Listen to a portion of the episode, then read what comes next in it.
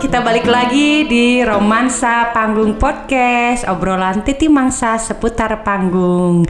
Oke, kita lanjut kembali dari obrolan yang udah kita bahas dengan Kak Iswadi Pratama. Kak, apakah pola-pola yang Kakak terapkan di Titi Mangsa ini uh, pola-pola latihan seperti ini kakak terapkan juga di uh, komunitas yang kakak dirikan yaitu uh, teater satu uh, persamaan pola latihannya eh persamaannya apa dalam kakak menyutradarai perbedaannya apa kak dengan teater satu dan titi mangsa uh, persamaannya kalau materinya me metodenya yang aku sampaikan hmm. nggak ada yang beda sama hmm. di mana pun aku uh, selalu cu uh, melakukan hal hmm. yang sama ya tetapi perbedaannya itu karena di sini kebutuhannya kelas hmm. terbatas waktunya hmm. paling tiga bulan atau hmm. apa, sehingga ya pada saat yang sama aku menjadi sutradara, hmm. tapi pada saat yang sama juga aku menjadi pelatih hmm. gitu, menjadi partner mereka untuk hmm. mencari subtek dan lain hmm. sebagainya. Hmm. Nah kalau di teater satu itu kan ada ada training dan hmm. ada rehearsal. Hmm. Nah yang mana sebetulnya training dan rehearsal itu beda? Beda. Oh, bedanya dari mana nih Kak? Nih? Kalau kita ngeliat banyak kelompok teater kan yang namanya latihan itu berarti rehearsal. Rehearsal ah. sudah punya naskah dan siap pentas. Ya. Hmm. Padahal ada banyak aktor yang alat-alat ekspresinya belum siap untuk hmm. naik panggung. Hmm. Sehingga kerja sutradara menjadi double dan stres ya. Hmm. Karena aktornya belum siap, suaranya hmm. belum beres, tubuhnya belum punya eh, plastisitas hmm. gitu banyak yang belum jalan alat-alat ekspresinya hmm. pada saat yang sama dia harus berperan hmm. dan siap pentas hmm. karena tradisi trainingnya nggak ada. Hmm. Nah di teater satu itu kita ada training dan itu hmm. setiap hari, hmm. setiap hari. Hmm.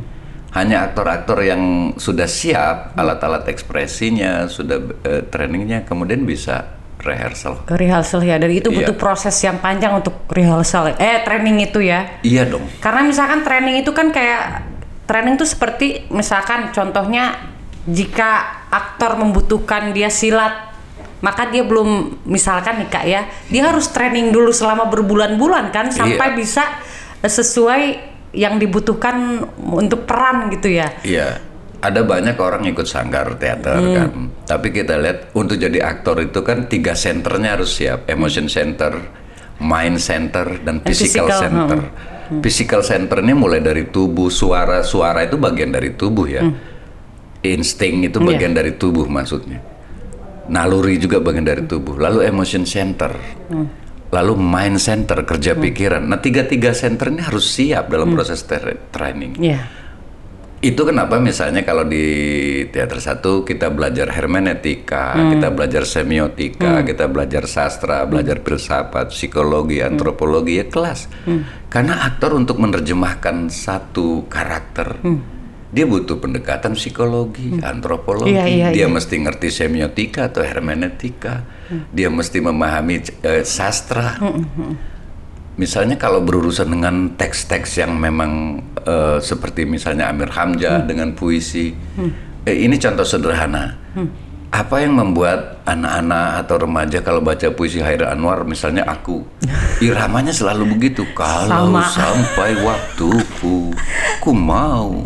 Ya, ya. Dan cara membacanya ya. seperti itu. Ya, ya, ya. Nah, ini diwariskan secara turun temurun hmm. seperti mem, seperti juga kita melihat anak-anak gambar pemandangan dua gunung satu matahari di tengah-tengah jalan kanan kiri sawah padinya tiga helai terus ada beberapa tumpuk awan itu dari zaman Firaun Bujang diwariskan sampai sekarang gitu loh. Nah, kesalahan-kesalahan atau klise-klise atau stereotype-stereotype itu diwariskan secara turun temurun kalau hal-hal seperti ini yang melakukan adalah public figure gitu atau tokoh yang sudah banyak hmm. ini, maka kesalahan-kesalahannya akan diikuti karena iya, dianggap benar. Iya, iya, betul betul betul sekali kak.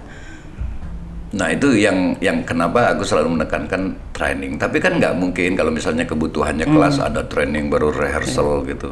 Sehingga kita melakukannya misalnya kayak di Titi Mangsa pada saat yang sama hmm. kita training, hmm. pada saat yang sama kita, kita juga rehearsal. melakukan kerja rehearsal. Hmm. hmm, hmm. Tapi aku lihat ya teman-teman bergairah dan bersemangat. Iya, gitu. iya, iya, jelas. Juga karena pendekatan kakak gitu kak. Jadi eh, kakak itu aku lihat memang kedekatan kakak dengan aktor itu bukan kedekatan lebih dari kedekatan personal ya. Karena misalkan kayak kemarin aku melihat kakak latihan nanti aku cerita ya pertunjukan apa itu. Kemarin aku melihat kakak bagaimana kakak berbicara dengan aktor, kakak bisikin ke dia ini motifnya ini. Itu sangat menyentuh lapisan dia sehingga ekspresi yang keluar tuh wow membuat orang yang melihatnya merinding gitu maksudnya. Ya kakak melakukan training dan rehearsal secara bersamaan aku lihat itu di situ gitu di Titi Mangsa yang sekarang sedang kita jalani itu. Iya. Makanya kakak deket banget sama aktor ini. Ya ampun. Karena aktor itu kan bekerja dengan software ya, dengan saraf, bukan cuma dengan hardware, bukan juga cuma dengan tubuhnya, suaranya, tapi dengan saraf, dengan emosi itu melibatkan saraf. Sutradara nggak bisa cuma teriak-teriak aja Iya, gitu iya. misalnya. Ya. Pada saat yang sama aktor itu kan harus mengerahkan tubuhnya, pikirannya, emosinya, memorinya. Itu kerja yang kompleks gitu. Eh, aku sebagai sutradara ya harus dengan eh, pelan masuk ke sana gitu. Ya seperti kita berhadapan dengan software lah. Iya. Sikap kita pun harus seperti itu. Kalau misalnya cuman benerin hal-hal teknis yang bersifat ketubuhan Iya, misalnya iya. kan kita bisa dengan Ya. Mm.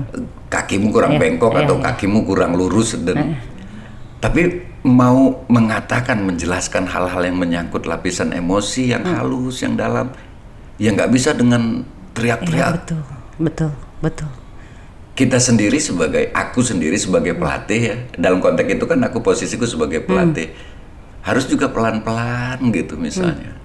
Frekuensi suaraku juga harus aku sesuaikan dengan lapisan emosi yang mau dia sentuh itu. Ah, aku melihat banget itu peristiwa itu. aku tidak meli- mendengar apa yang kakak bisikan kepada aktor itu, tet- tetapi begitu kakak bisikan, dia langsung berubah.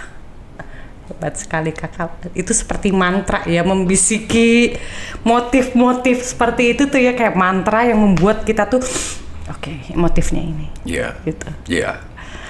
Karena kenapa dibisikkan? Karena motif itu harus ditangkap oleh hatinya, oleh batinnya, bukan oleh kognisinya. Kalau aku ngomong dengan suara jelas begini, maka yang akan menangkap kognisimu. Sementara yang kita butuhkan itu yang menangkap adalah jiwanya, batinnya. Maka harus aku memilih cara dan frekuensi suara tertentu supaya itu yang menangkap batinnya. Oke kak, tadi kakak bilang di teater satu kakak melakukan training yang panjang, kemudian rehearsal, kemudian show. Kalau di Titi Mangsa kakak melakukan kerja rehearsal dan training tuh bersamaan menuju pentas ya gitu. Kak, eh ini apa? Kakak kan eh, di teater satu tuh udah puluhan tahun ya. Eh, juga tentu saja yang dengan pengalaman kakak di teater yang sudah berapa puluh tahun kak? Dari tahun 90 berapa puluh ya Udah lama banget dong 90 30 30 30 sekian tahun kakak mengabdikan diri di dunia teater ya. Tapi sebelumnya kan kakak memang dari kelas 5 SD aku tadi sempat baca di website gitu. Wow, Kak Is dari umur dari kelas 5 SD sudah menyukai sastra gitu. Ya aku nulis. Nulis Mm, Karena kebetulan aku nggak ba- di rumah itu cuma dengan nama kakekku. Kakekku itu senang baca dia seorang dosen gitu seorang ini. Jadi aku sejak usia SD itu udah terbiasa bersentuhan dengan novel-novel. kayak. jadi budaya membacanya dari kecil ya, Ya, ternyata. Terlepas dari ngerti nggak ngerti saat itu ya. Dari situ kakak sebelum aku kenal kakak gitu waktu saya remaja dulu, aku eh, kakak sudah menulis puisi juga ya udah sejak lama kakak Iya. menulis puisi kemudian kakak membentuk kelompok mungkin sastra dulu baru teater ya kak ya urutannya Hmm, sebenarnya seni rupa. Apa-apaan ini jadi seni rupa dulu Ya, kemudian S- hmm, SMP itu aku sudah bekerja dengan dua pelukis di Lampung. Wow. Gitu. Jadi kerjaanku itu sederhana ya disuruh nyampurin warna. Ya warna apa dengan warna apa. Oh, itulah kenapa pertunjukan kakak juga memperhatikan aspek warna ya sebetulnya gitu. Ya, harus Oh. pertunjukan.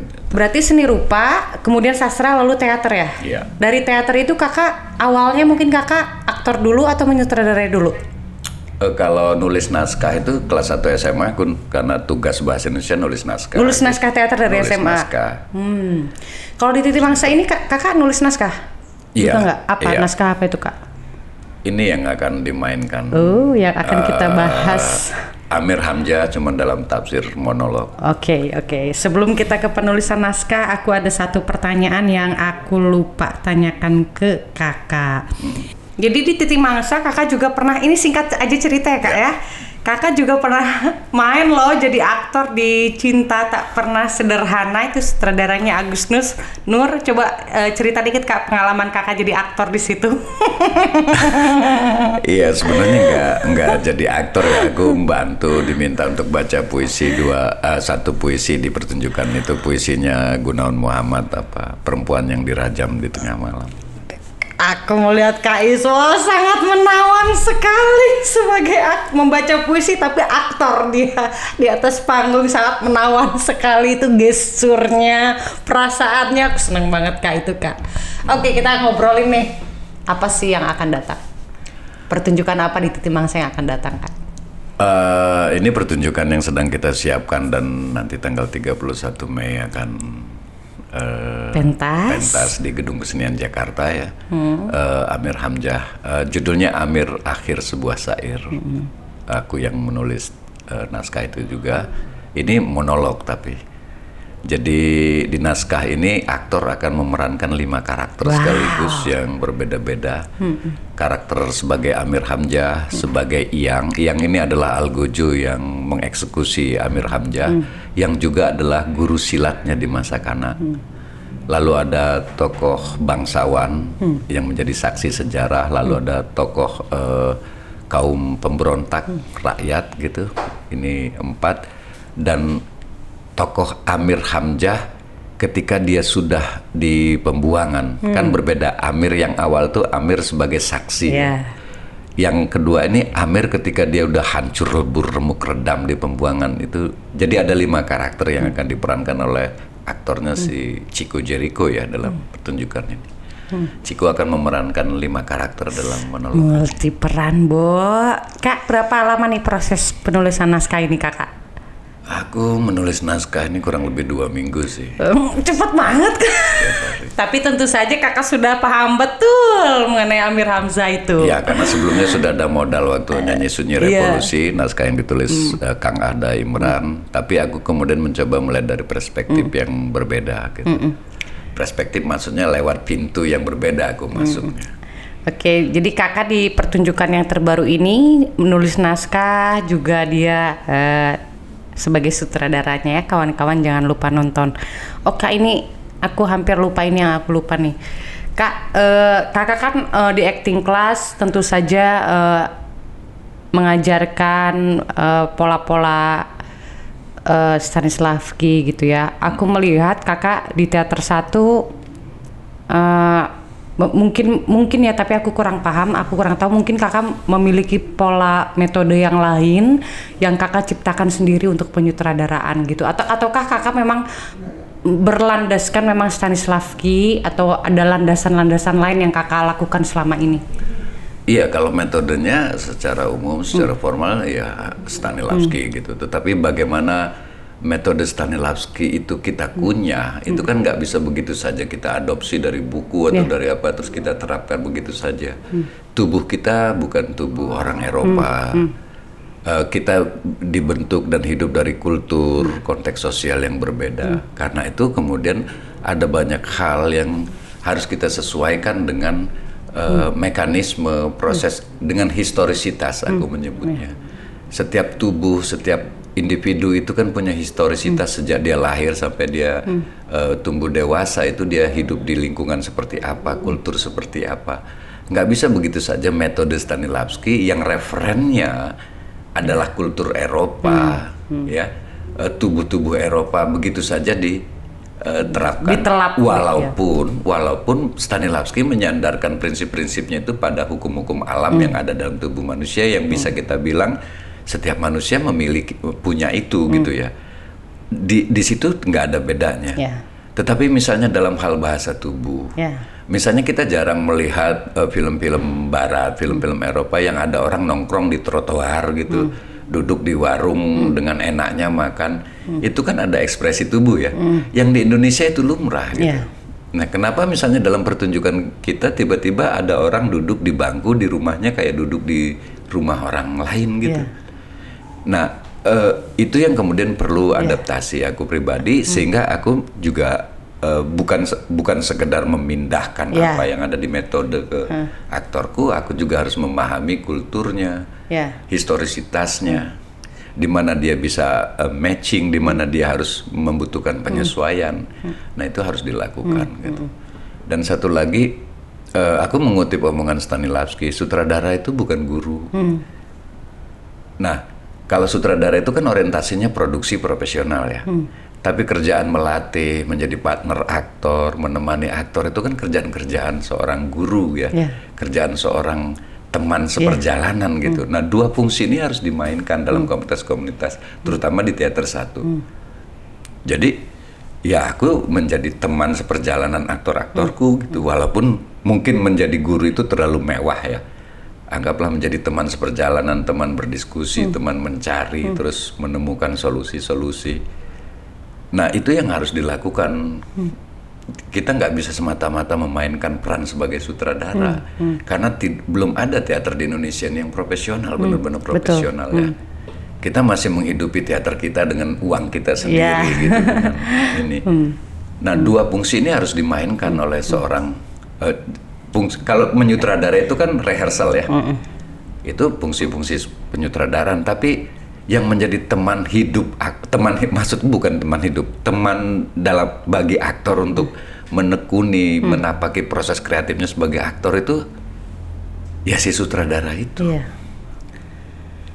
Ya jadi fungsinya memang harus dimainkan betul ya sutradara ini ya sebagai teman, juga sebagai partner diskusi mendampingi eh, training sampai Iya. rehearsal ya. Jadi sebetulnya sutradara di Indonesia kakak sebagai sutradara double job ya sebenarnya. Triple. Oh, triple ya, triple job.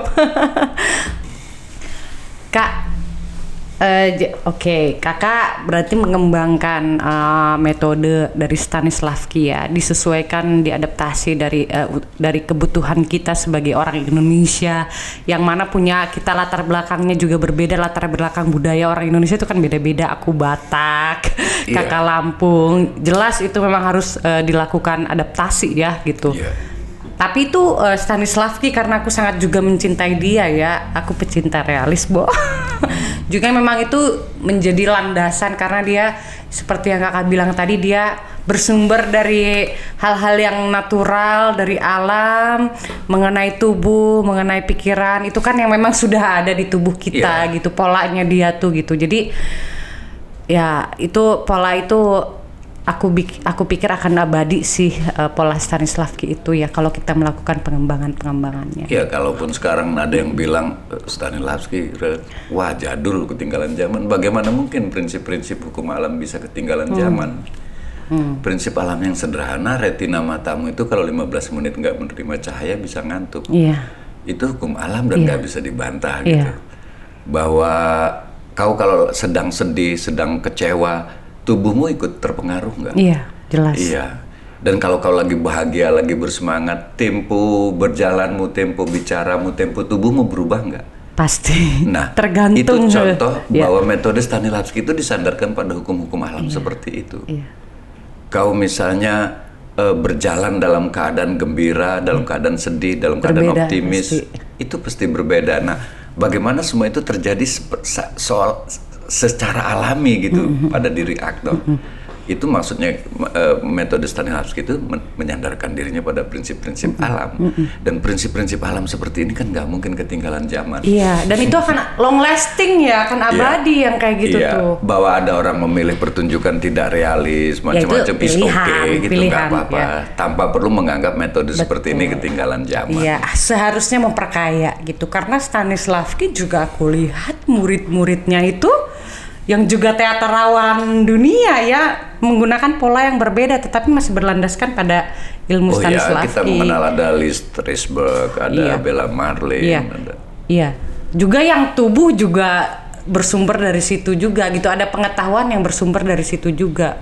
Kecuali memang jika dia bukan di ranah teater ya kalau tari kan lain lagi eh, ceritanya Iya. maksudnya kayak di Indonesia kan eh, dunia tari memang sudah ada ratusan tahun yang lalu sebelum Sta- Stanislavski lahir misalkan Betul, betul. untuk tubuh itu kak eh kakak juga menulis naskah juga di teater satu ya bahkan dulu tuh pernah dapat penghargaan untuk eh, eh, untuk penulisan naskah juga ya kak eh, untuk menulis naskah teater itu harus seperti apa sih kak? Ini untuk yang monolog terbaru deh yang Amir Hamzah yang sekarang tuh karena aku lihat itu kompleks banget kak naskahnya ada pergantian peran belum kakak meng- dari satu karakter dengan karakter yang lain tuh ada bahasa yang aku lihat secara ini berbeda.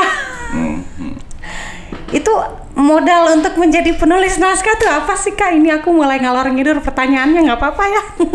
Eh, yang pertama itu kan yang sangat penting adalah karakter. Seorang penulis naskah drama itu harus mampu membuat gambaran karakternya secara detail dulu. Ada berapa karakter yang akan dia pakai. Misalnya di monolog ini aku pakai Amir Hamzah, Iyang, ada bangsawan, ada rakyat ya. Eh, itu perbedaan bukan cuma perbedaan fisik, terutama perbedaan psikis mereka, kecenderungan mentalnya, situasi mental yang menjadi latar mereka di naskah ini seperti apa. Nah itu harus bisa aku gambarkan secara detail dan jelas betul sebelum aku mulai nulis naskah. Dalam bentuk aransemen karakter ya. Sesudah karakter dapat, baru aku bikin aransemen plot. Adegan satu mau ngomong apa, babak satu mau ngomong apa, lalu babak dua mau ngomong apa sih, temanya apa gitu, eh, konfliknya apa gitu. Nah itu aku bikin aransemen dulu gitu sebelum mulai nulis naskah.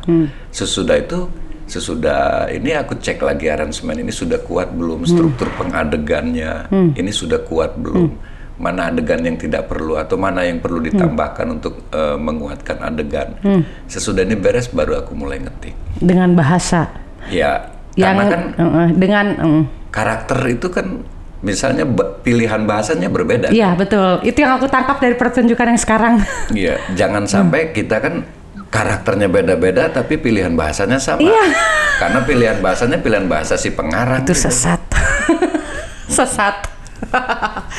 Oke oke oke, cukup kayaknya ya begitu kak. Terakhir terakhir ini aku makin ke sini tadi kehilangan pertanyaan, sekarang makin banyak. Ini bukan pesan dan bukan saran sebetulnya kayak mungkin kakak ada yang ingin disampaikan kepada calon sutradara-sutradara muda atau calon penulis-penulis naskah muda di luar sana. Eh, sampaikan sesuatu dong kak untuk menyemangati mereka. Eh, kalau semangat harus ya. Tetapi mungkin yang perlu diingat adalah benar dulu baru bagus. Benar dulu baru bagus. Benar itu sesuai dengan Kebutuhan-kebutuhan, Kebutuhan-kebutuhan, secara karakter, peran, teknis, secara teknis. ah, hal misalnya kalau dia naskah drama benar secara teknis, secara ini benar dulu. Kalau acting itu ya benar dulu gitu. Nanti dengan sendirinya akan bagus. Lebih lebih khusus aku mau ngomong kalau aku pribadi dan ini bukan fatwa, bukan apa, bisa diikuti, bisa juga dibantah atau diabaikan. Benar, baik dan indah itu yang menjadi yang menjadi prinsipku dalam menulis apakah aku sudah menjelmakan itu atau belum aku terus belajar Hmm, Jadi intinya benar dulu ya apa yang kita jalanin. Jangan bagus dulu. Kita pengennya bagus-bagus tapi kan belum tentu benar ya. iya. Secara ininya. Ya paling gitu aja sih kakak. Aduh terima kasih banget untuk hari ini. sama-sama Ana terima kasih juga Terima kasih atas kerjasamanya kakak. ya Oke, baiklah teman-teman semua. Akhirnya, terima kasih loh Kak Is. sama-sama Ini obrolan yang sangat luar biasa dan berbobot sekali walaupun santai dengan Kak Iswadi Pratama. Semoga teman-teman pendengar semua menikmati pembicaraan kami dan jangan lupa dengerin terus Romansa Panggung Podcast obrolan titi mangsa seputar panggung sampai jumpa lagi.